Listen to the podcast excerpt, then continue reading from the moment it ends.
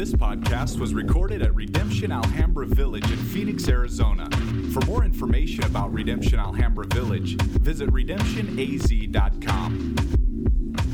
And we're going to read Acts chapter 8, and verses 26 through 40. Acts chapter 8, verses 26 through 40. And remember, as we're reading this, this is God's word. That's why we're standing together. Now, an angel of the Lord said to Philip, Rise and go towards the south to a road that goes down from Jerusalem to Gaza. This there was an Ethiop.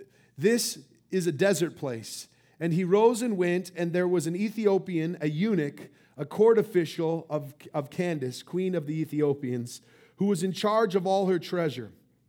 He had come to Jerusalem to worship and was returning, seated in his chariot, and was reading the prophet Isaiah. And the Spirit said to Philip, Go over and join the chariot. So Philip ran to him and heard him reading Isaiah the prophet and asked, Do you understand what you are reading? And he said, How can I unless someone guides me? And he invited Philip to come up and sit with him. Now, the passage of the scripture that he was reading was this Like a sheep, he was led to the slaughter, and like a lamb before its shears is silent, so he opens not his mouth. In his humiliation, justice was denied him.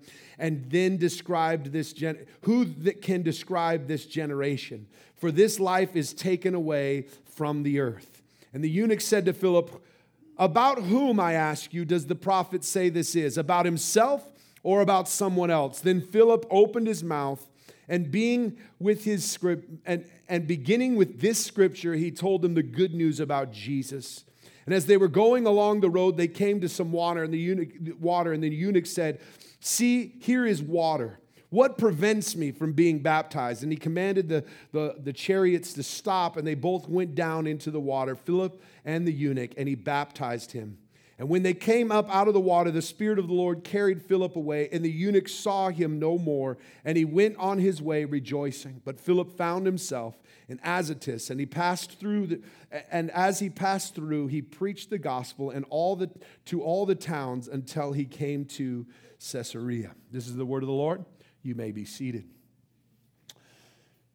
I really do love this, uh, this story for a lot of reasons, but I, I hope today uh, you too can be encouraged by this very testimony. But before we j- dive into uh, kind of breaking this down, I want us to remember a couple of things, right? That the, the thesis of Acts is starting in Acts chapter 1, verse 8, if you will, where it's kind of summarized. Remember this Christ has come in flesh. Jesus has come in flesh, and he dwelt among his people, and he has died uh, he paid the price on the cross. He, he died the death that they should have died. And then he, he not just paid the price on the cross, he rose from the dead, conquering sin and death. And then he has been with his people. And as he is ascending to be, to be seated at the right hand of the Father, he's speaking with his disciples in Acts chapter 1, uh, verse 7. And they're asking, When are you coming back? Like kind of watching him rise into the sky. When are you coming back? And he says, Well, uh, uh and, to, and your kingdom's going to come. He says, Listen, uh, uh, you don't know the times or the dates. Only my Father knows when I'm going to come back in that way. But, and he makes very clear as he's kind of going in to be seated with his Father, but you will receive power when the Holy Spirit comes upon you, and you will be my witnesses in Jerusalem and in Judea and Samaria and to the ends of the earth. Remember that Acts is about the ministry of the resurrected Jesus. Jesus is alive. Can we say amen to that? Come on, church. Easter's coming. Let's practice this week. Jesus is alive. Thank you. Jesus is alive and he's seated at the right hand of the Father. And Acts is not about the acts of the apostles or the work of the church. It's about Jesus by his Spirit working through his people. And as you see this story unfolding, what we need to continue to go back to is he said, My Spirit's gonna come. And while you're here, while you're waiting for my kingdom to come, don't just stand staring into the clouds. He says, My spirit is on you and in you, that you would be my witnesses in Jerusalem, Judea, and the ends, and as Acts unfolds, you're seeing this unfolding of this thesis, if you will, this unfolding of this command that they, the Spirit comes, they speak in these unknown languages, and all nations, tribes, and tongues hear. And this is what we need to remember about what we're seeing as this gospel is unfolding that the gospel is for all peoples. Say that again, give you a chance to say amen. The gospel is for all peoples. You better say amen. That's us. All people, all nations, all tribes, all tongues, that the gospel is crossing these borders, these boundaries, these barriers. And what Christ has done is reaching to the ends of the earth, and that this gospel is marked by his spirit. His very presence is uniting his church, is empowering them to boldly proclaim the, the work of Jesus. The Spirit is continually empowering His people to point back to Jesus, the one that they've killed, the one that they've crucified, the one that has done this work, the one that has come, the ones that doing these miracles, not just in bold proclamation, but they're seeing signs and wonders. And all of it is pointing back to this Jesus that the Spirit is illuminating and making them to see that all that Christ has done is now being fulfilled and, and, and being poured out and, and being done through his people. And God is still moving. And the way that he's moving is sovereignly moving that God is going to accomplish his purposes and plans, that the gospel that he says you're going to be witnesses in Judea and Samaria and the uttermost parts of the earth, that God is doing it through his people, but he's sovereignly doing it by his spirit, and he's using their proclamation and their signs and wonders. But this shows how sovereign God actually is. He's not just doing it by power and proclamation, he's doing it through persecution also. See, a lot of people go, well, if uh, God's really in control, then why do these bad things happen? That shows how sovereign God actually is. It actually proves his sovereignty that even those who are trying to stop him and all those haters that are trying to come against him and all of them that are trying to uh, uh, destroy the world, everybody trying to uh, come against God's using those who are persecuting him to actually advance his work. That's crazy sovereignty. Not only does he use his spirit and his people and his power, but he uses those who are trying to stop it and saying, I'm actually going to use you stopping it to make it go farther. God's work cannot be stopped. And it is continuing and working and flowing through, and even through the persecution of the church, they are now spreading, as we talked about, through beyond just the apostles, right? The apostles get to this place where they can't feed everybody, take care of everybody, and these widows, uh, uh, uh, the Hellenistic Jew widow, they're, they're not being taken care of. So what they realize is, look, we need other people filled with the Spirit and power. They need to go. Like you got to realize this isn't about a superstar celebrity preacher. This is about the people of God filled with the Spirit doing His work. It can't be done by one person. So you see Stephen, who, who gets martyred. And then you see Philip. This guy, Philip, shows up again. Philip, remember who Philip is. He's one of the seven who was anointed. Uh, he was filled with the Spirit and, and, wisdom, and he was anointed or laid hands on by the, the, the apostles to, to, uh, to serve the widows to make sure that the food distribution was done right. But then what you see them is Stephen is boldly proclaiming in the streets, and so is Philip. Philip is known as this evangelist, right? Philip is this powerful evangelist. And last week we talked about how not only did he evangelize and preach and display, not just preach, right? Not just declare, but he preached and displayed the gospel to crowds. Last week we talked about how many people were following him and tons were being baptized, and Simon was, was, was lured by this. Simon the sorcerer was allured by this and wanted this and wanted to buy the Spirit. Crowds, right? But today we're going to see that this evangelist was not consumed with crowds.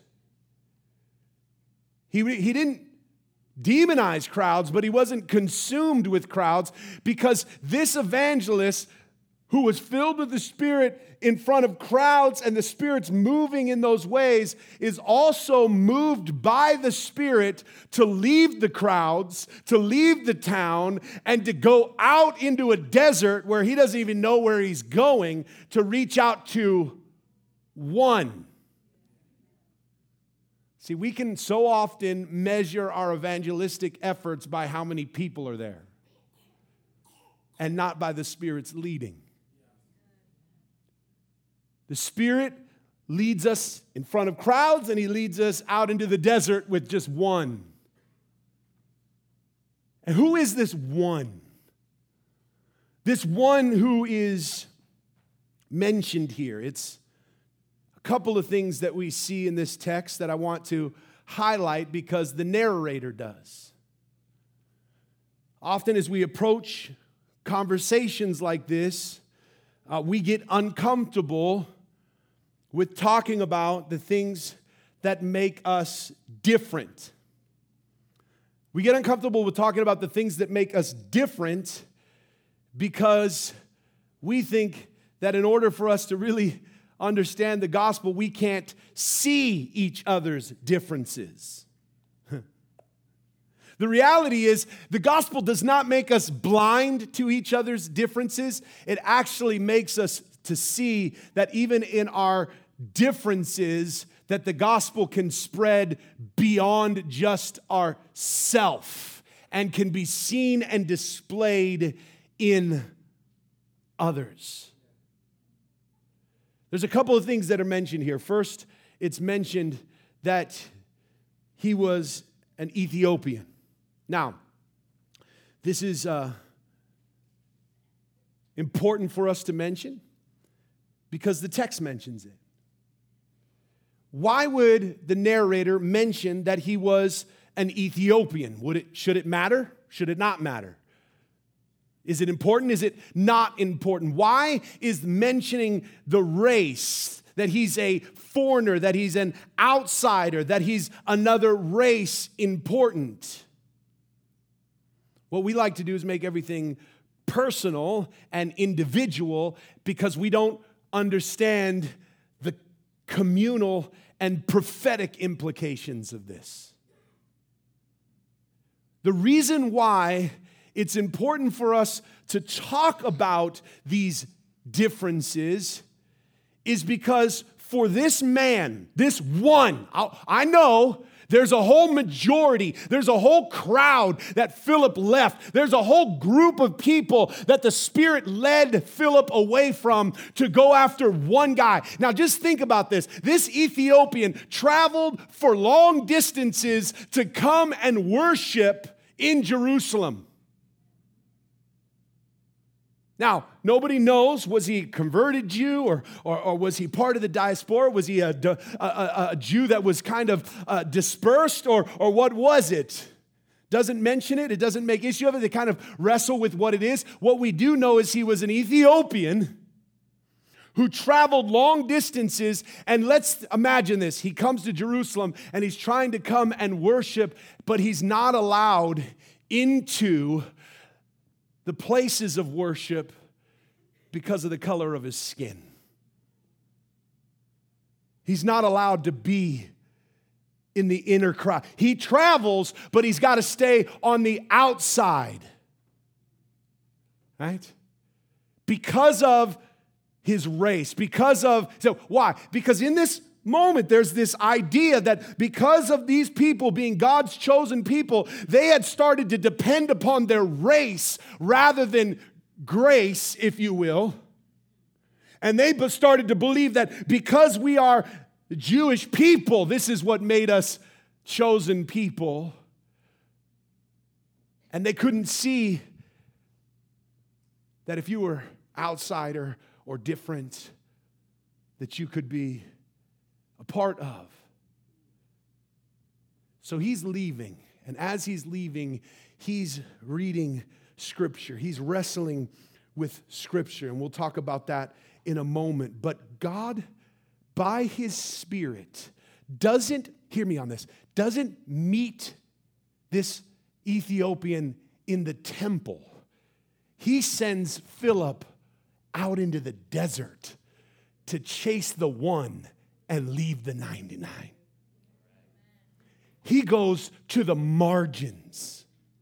And here comes the Spirit of God sending Philip, not telling Philip, hey, here's why I want you to go to the desert. Oh, I, I, pray that my relationship with the Spirit of God is as such, where God says, go, and instead of saying why, I say, okay. And just go.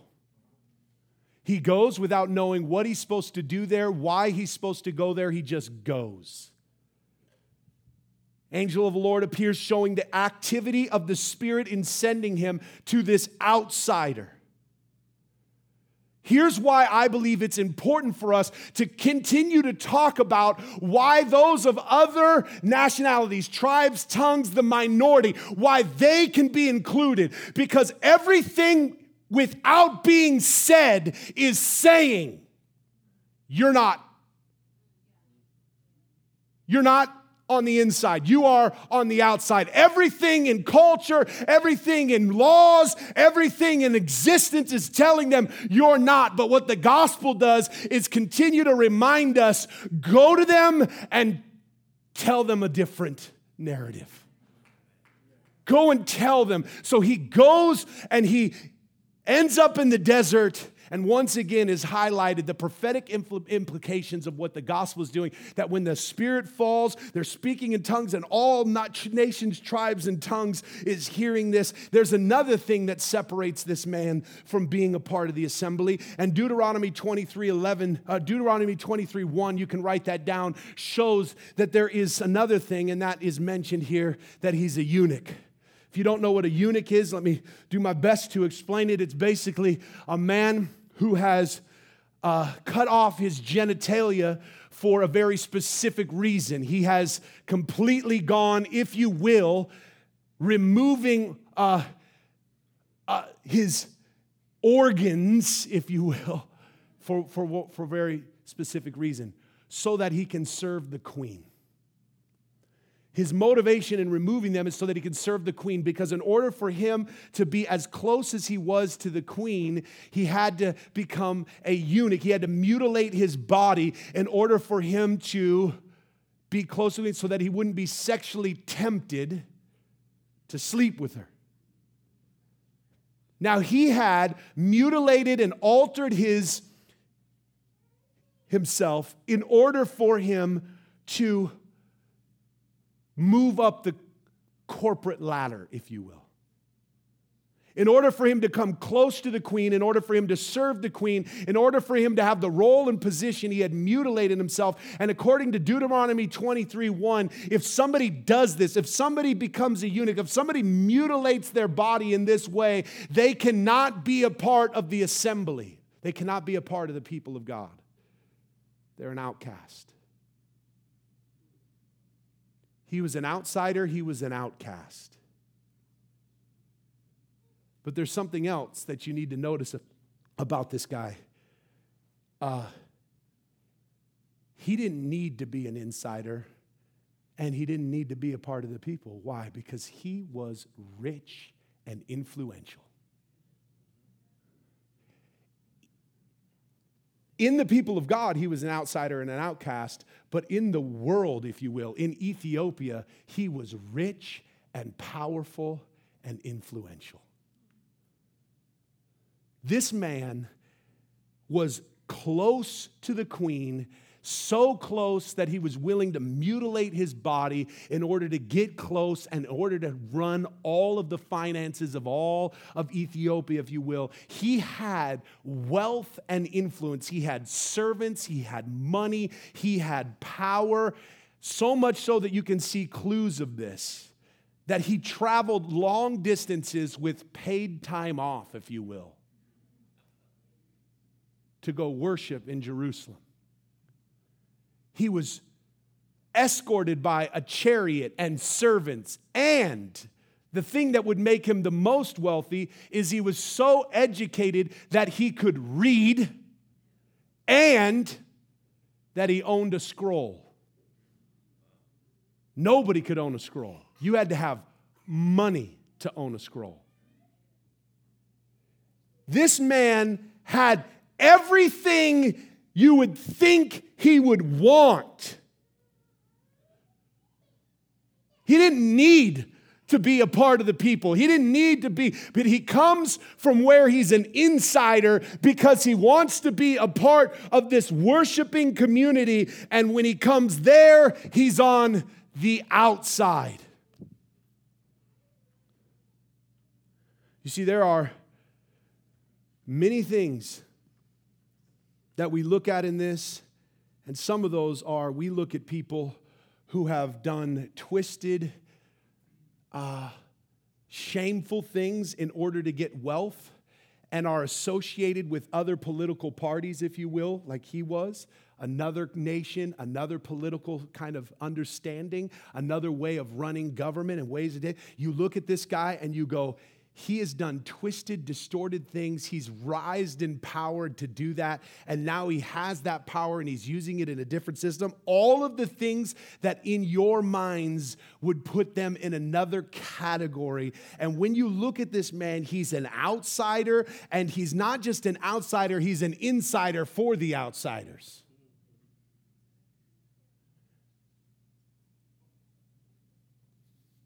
This begs the question of this who, have, who are the people that you think are too far from being saved? Or maybe for you, I don't got a problem with. I don't, all races, they could be saved as long as they repent of their race, you know, they can become us. Yeah, I don't have a problem with race. That's not an issue. Yeah, but, but what about those who've mutilated their bodies? How do they repent?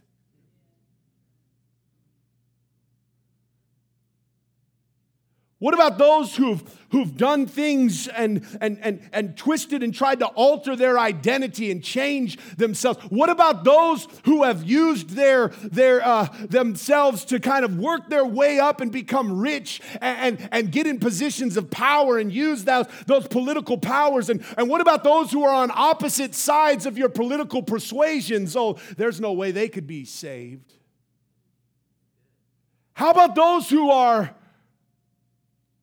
not inside of your clean little box that you continue to filter through if you're going to tell them about Jesus if they fit inside of your clean little they could Jesus could save them. Oh, don't, don't act like you haven't done it when you've seen somebody and you're going, I, you know, I would share it with them, but um, I don't think God can really save them. But oh, them over there, I see they're close.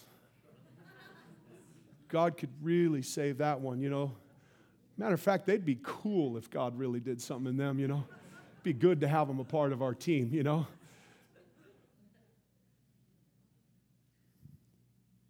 They think like you, they look like you, they act like you, they fit inside of your box. Many of us in this room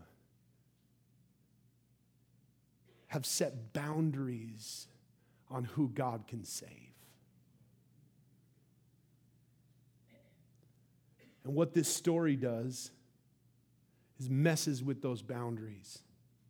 Not only for those whose God can save, because it begs us to ask the question well, what does it look like for a man who's, who's outside and, and has mutilated his body and, and, and, and he's done these things and he's kind of worked his way up in power and has all this money? What does it look like for him to repent? What does he have to do? It Doesn't even answer your questions. It just displays the power of the Spirit to save this man. Such a way that it blows out your boxes and it does something else. It fulfills prophetic implications. That the gospel is spreading to peoples that you, that they never thought could come in. Not only outside of your boxes, but some of you, I've heard you say, I know you've a deep seated belief that you are too far outside and done things so far out and worked your way up and got in positions of power and money and authority that you, if you gave it up, you don't know where you would land. What you've done things to your body and you've sold yourself in ways that you didn't even realize you would do that. You've gone too far. Just like the eunuch, not only have people put you on the outside, but you see no way in.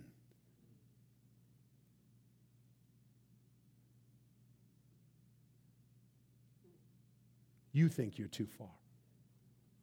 You think you've gone too far. You think that the gospel is not big enough to reach that far outside. What I love about this text is last week we talked about the power and the movement of the Spirit falling on His people and that the Spirit cannot be bought. We're seeing the continued movement of the Spirit, but once again, this text draws us back to something that many of us need to hear today, and that is that Scripture, the Spirit brings alive Scripture. Scripture speaks. Scripture reveals to us something so powerful.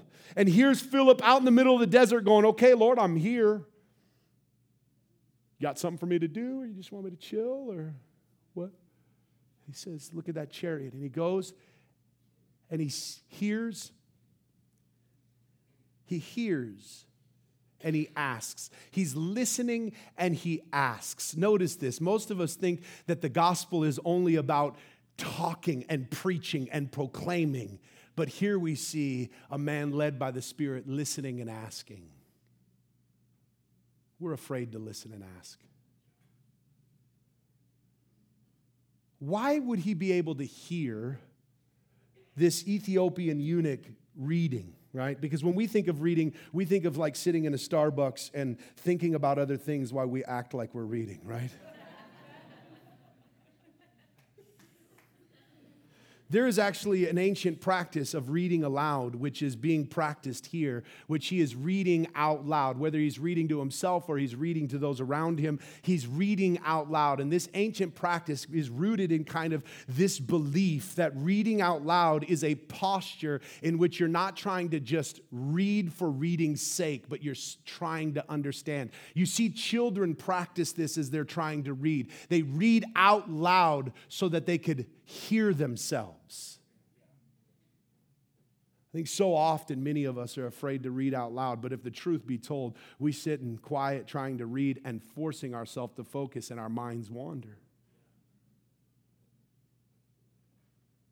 What's happening here is he's trying to understand. So he's reading out loud. And, and, and through listening, through and being led by the Spirit, you see this, uh, you see uh, Philip ask a question Do you understand what you're reading? And what we see in this is what I'm going to call keys to unlocking scriptures. Many of us struggle with how do we understand scripture? And the reason why we think we should understand them is because we're like the Ethiopian eunuch. We can read and uh, we have a Bible. But if any of us know anything about scripture, uh, just because we have education and can read, and just because we have a Bible, doesn't mean we understand them. Hmm.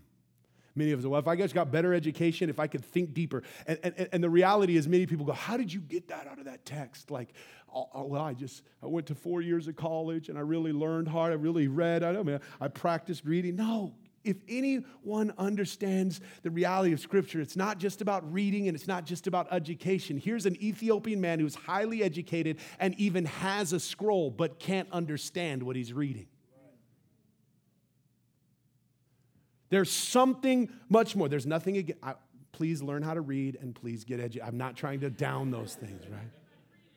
I'm saying that in order for us to understand Scripture, it's not an intellectual educational practice. For us to understand Scripture, we need some things that we see here. One, we need to see that the Spirit is moving to help this man see. The Spirit is waking up Philip, telling him, Hey, the angel of the Lord, you need to go out there. He's sending Philip, he's working there. The Spirit is giving him a hunger to understand. The Spirit is there. So the Spirit's movement. Please don't make this a academic, uh, uh an academic text, right? Le- Notice who the star of this text is. It's the Spirit working. Philip asked the question, and what does he answer in verse 31? How am I supposed to understand this unless I have a teacher? And I'm going to tell you this please do not downplay our need of unlocking scripture. We need the Spirit and we need guides, we need teachers, which scripture shows us in Romans. How are they going to hear without a teacher? How are they going to hear without a preacher? How are they going to hear? It's amazing how God continues to use his people in his work. The other thing we notice here is that even though the Spirit's moving and he's asking these questions. What he's wrestling with is Isaiah 53, where he's studying about this suffering servant, this one who is like a sheep led to the slaughter, this one who is, it, it has been beaten and bruised for his transgression, this one who has, has been suffering and in pain, this one who has been outcast, this one. And he asks the question Is this the prophet? Is he talking of himself or is he talking about another? He is wrestling with who is this? Because the reality is, you will not understand Scripture if you do not see the key to unlocking it is in knowing and seeing Jesus. Jesus is the fulfillment of all of these prophecies. All of Scripture breathes about Jesus. That we are not just uh, we are not just putting our faith in a book. We put our faith in the person and work of Jesus. We have this relationship not just with a book. We don't have a relationship with this book. We have a relationship with Jesus. And the only way we will understand Scripture if we see that what it's speaking of is not itself, but Jesus. Why is he wrestling? And what happens is, is Philip say, what it says is Philip hears this and starts, look at this in verse 35. Then Philip opened his mouth and beginning with this scripture, he told them the good news about Jesus. I love that it says he began with that scripture, saying, You know that one that was bruised, the one who was beaten, this one you're talking about? And then I could just, I, am making this up, I'm riffing. I don't know exactly what he said, but I could just imagine he starts to tie the dots to you. Remember, have you heard about this one Jesus who was beaten and bruised? Have you heard about this Jesus who was tortured and pain and whipped and hung on the cross? Have you heard about him? Have you? And, then maybe he starts talking about Pentecost and he starts tonight to, to uh, uh, connecting the dots and he starts telling him all of this that this prophet Isaiah is foretelling. Even if Isaiah didn't know it was Jesus, it's all being fulfilled in Jesus. And I hope that even in, in all all of this, I ask the question why is it, why is it that they're studying Isaiah 53? Why is it that this eunuch is, is studying Isaiah 53? What made him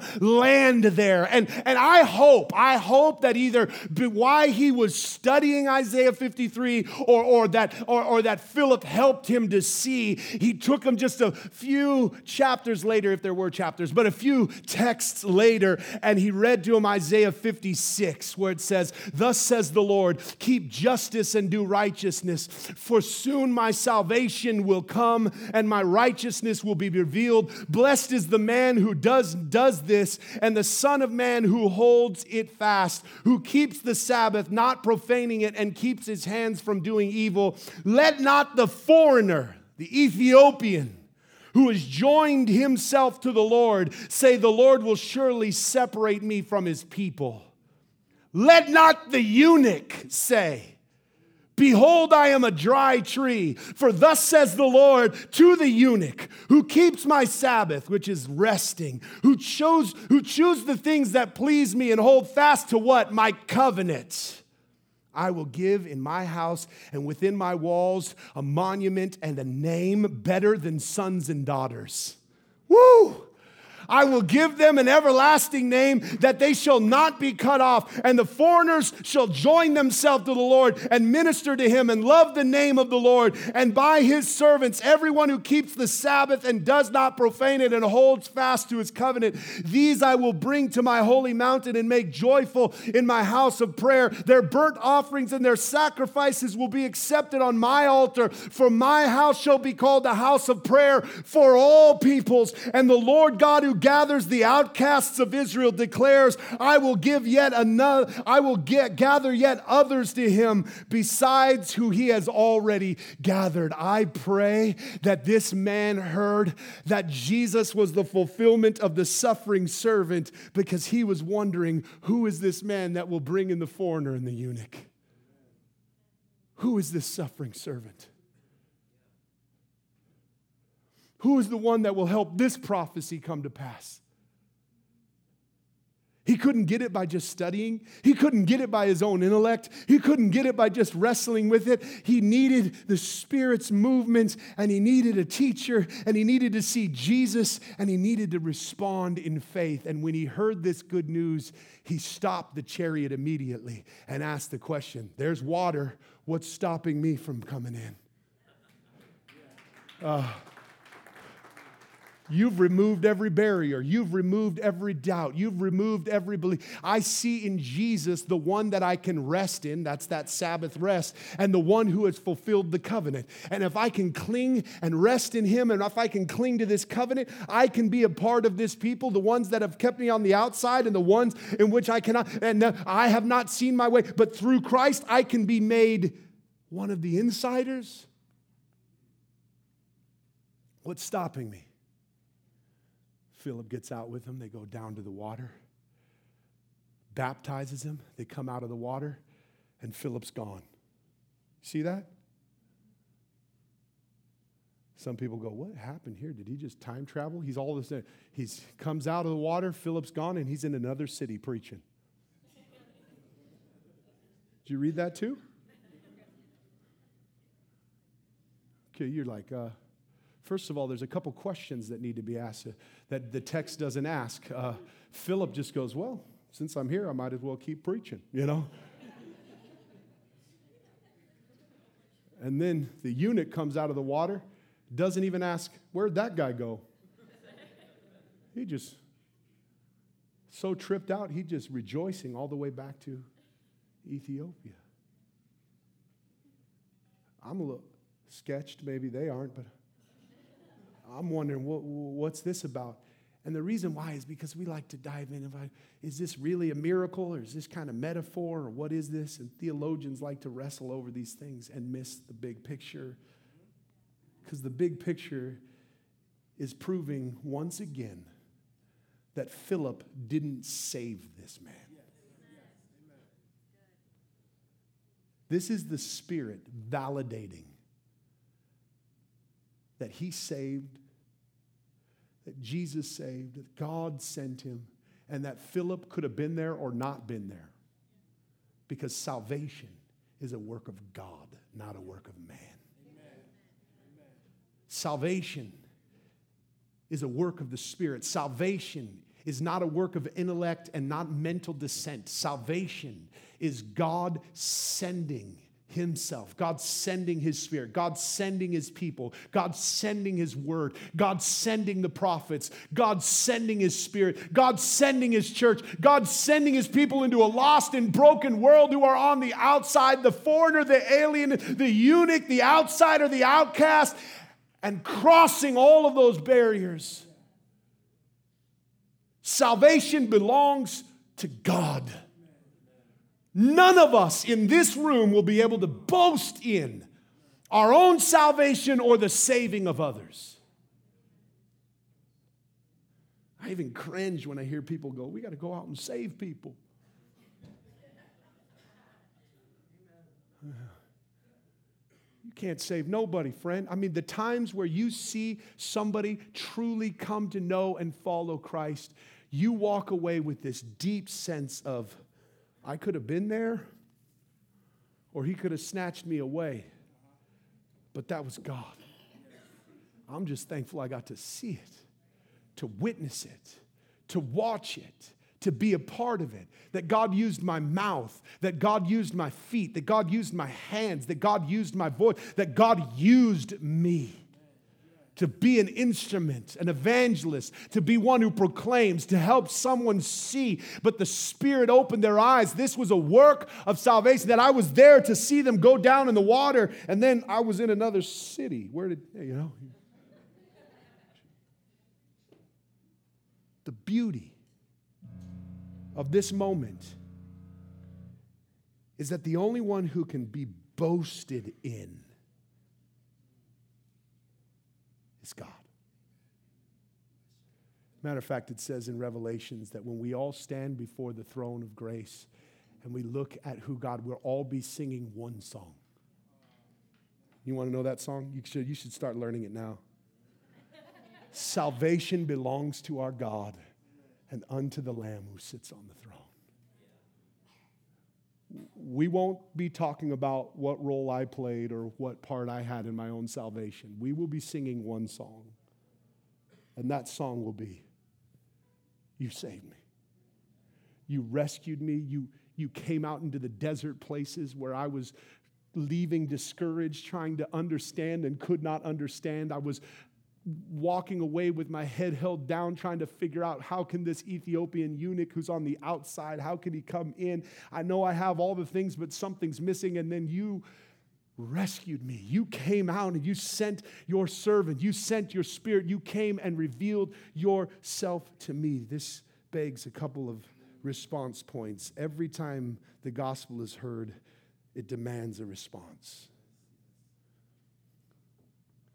For those of you who are coming and rejoicing at the table today, partaking in communion, and eating and drinking of this cup, I pray that you come with a, a heart, a, a, a, sense of how grateful you are that this you get to partake of this because you didn't do nothing to receive it. It was all based upon the work and the sacrifice of Christ, and you coming up and responding and drinking the sweetness and the the beauty in eating and being fulfilled by it, but that at the same time that your eyes would be opened that you have received this so others can. This week there is a heightened awareness of who is this Jesus guy. And if there would be a church that had their ears open and could ask questions and a boldness to just go up to somebody and say, You should come with me. Let's, let's talk. Who knows what God could do through simple obedience? Second, there are those in this room who are on the outside who are now thinking, I've done too much. I've, I've, I've, I've used my body in ways that if people knew, uh, they, would, they, wouldn't, they wouldn't be, I couldn't come in. I've done things. I, am constantly on the outside. I've tried to work my way to the inside, and I've done ways of mutilating my body, selling myself, doing things that I shouldn't have ever done. I'm too far outside. And to you, the gospel says, I'm coming to get you. I, this work is for you. That Christ's work is drawing you, He's coming to you, and that in Christ, in Christ, you can rest from your striving. And in Christ, you can cling to the covenant that has been fulfilled in Him. And just like this Ethiopian eunuch, like was promised in Isaiah 56, he leaves rejoicing. He leaves rejoicing. Rejoicing in what? The work of salvation today as we sing, as we come to the table, there will be people over here ready to pray for you. Some of you are saying, How can I? I need somebody to pray with me. I need somebody to stand with me. I need somebody. we will be there. We can't save you, but we can pray with you. We can talk to you. Church, I pray that today we, we don't just sit around here and just analyze this and try to get kind of educational study of it and forget that there's a response being demanded. we should come with rejoicing in the work that Christ has done for us, and that we should have this burden this week to share this with others, to be an evangelist, to be one who proclaims, led by his Spirit, knowing that only God can save.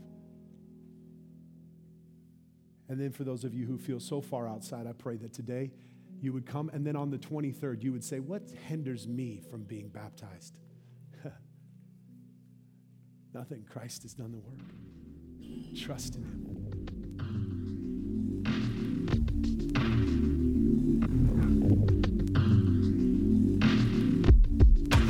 This podcast was recorded at Redemption Alhambra Village in Phoenix, Arizona. For more information about Redemption Alhambra Village, visit redemptionaz.com.